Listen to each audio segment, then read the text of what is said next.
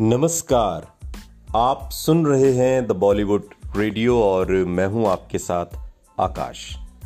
दोस्तों, ये किस्सा रेखा की सबसे विवादित फ़िल्म का है, लेकिन इस फ़िल्म की कहानी आपको इमोशनल कर देगी। पॉडकास्ट में आगे बढ़े, लेकिन उससे पहले एक छोटी सी गुजारिश कि आप हमें अपना सुपर थैंक्स देना मत भूलिएगा। हमें आपके सुपर थैंक्स का इंतज़ार रहेगा। साल उन्नीस सौ सत्तानवे में बासु भट्टाचार्य की आई फ़िल्म आस्था उस समय की सबसे बोल्ड फ़िल्मों में से एक रही। इस फ़िल्म में रेखा और ओमपुरी ने काफ़ी बोल्ड सीन्स देकर सुर्खियाँ बटोरी थी। हमेशा से पर्दे पर नेचुरल एक्टिंग करने वाली रेखा ने अपनी शानदार एक्टिंग और खूबसूरती से सभी का दिल जीत लिया। यूँ तो फ़िल्म में मिडिल क्लास फैमिली के बारे में दिखाया गया है, लेकिन वास्तविकता ये रही है कि ये एक सोशल मुद्दे पर बनी फ़िल्म है। हालाँकि फ़िल्म में रेखा ओमपुरी ने बहुत सारे एडल्ट सीन किए और इसके अलावा रेखा ने नवीन निश्चल के साथ भी कई बोल्ड सीन देकर इस फ़िल्म को कंट्रोवर्सी बना दिया। यूँ तो रेखा को पर्दे पर कई बार बोल्ड सीन करते हुए देखा गया और कई बार बेहद सिंपल सुशील और शर्मिले अंदाज में उन्हें पसंद किया गया। इस फ़िल्म में रेखा का दोनों ही अंदाज आपको देखने को मिलेगा। फ़िल्म में ओमपुरी ने अमर की भूमिका निभाई है, जबकि रेखा मानसी की भूमिका में है। फ़िल्म में दोनों आठ या तकरीबन आठ दस साल की एक बेटी के पेरेंट्स हैं। अमर एक कॉलेज में प्रोफेसर है, जबकि पढ़ी लिखी मानसी हाउसवाइफ है।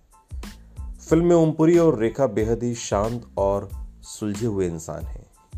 फ़िल्म और इस मिडिल क्लास की फैमिली में असली टर्न और ट्विस्ट तब आता है, जब मानसी यानी रेखा अपनी बेटी के लिए जूते खरीदने के लिए एक शॉप पर जाती है। लेकिन जूते इतने महँगे होते हैं कि वो इसे खरीदने से मना कर देती है। तभी एक महिला मानसी से उस जूते को खरीदने के लिए कहती है और अपनापन दिखाते हुए पैसे खुद पे करती है। मानसी पहले तो अनजान महिला को ऐसा करने से मना करती है, लेकिन बाद में मान जाती है। और यहीं से शुरू होता है असली पतन। नचाह कर भी मानसी एक के बाद एक काम अपनी मर्ज़ी के खिलाफ करने लगती है। दरअसल, जिस महिला ने जूते खरीदने के लिए मानसी को इंसिस्ट किया था, वो वास्तव में एक मोहल्ले की काफ़ी बदनाम और दलाल औरत थी। वो जूते के बहाने सीधी सादी मानसी की सहेली बन जाती है और उसे ऐसी दुनिया दिखाती है जिसे मानसी ख्वाबों में देखा करती थी। मानसी के पति की सैलरी इतनी नहीं थी कि वो घर के खर्च के साथ बाकी सभी चीज़ों पर को खरीद सकें, बच्चों का मन भर सकें। वो महिला मानसी के सपने को पूरा करने और हर महँगी से महँगी चीज़ों को खरीदने का लालच देती है और मासूम मानसी उसकी बातों में आ जाती है।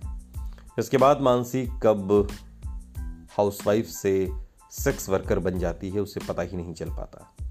वो कब अपने पति और परिवार को धोखा देने लगती है, उसे पता ही नहीं चलता।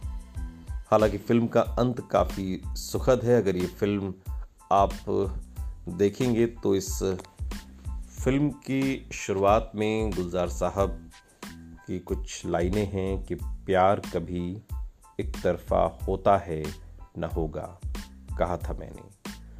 ये दो रूहों की मिलन की जुड़वा पैदाइश है। सुनते रहिए द बॉलीवुड रेडियो सुनता है सारा इंडिया।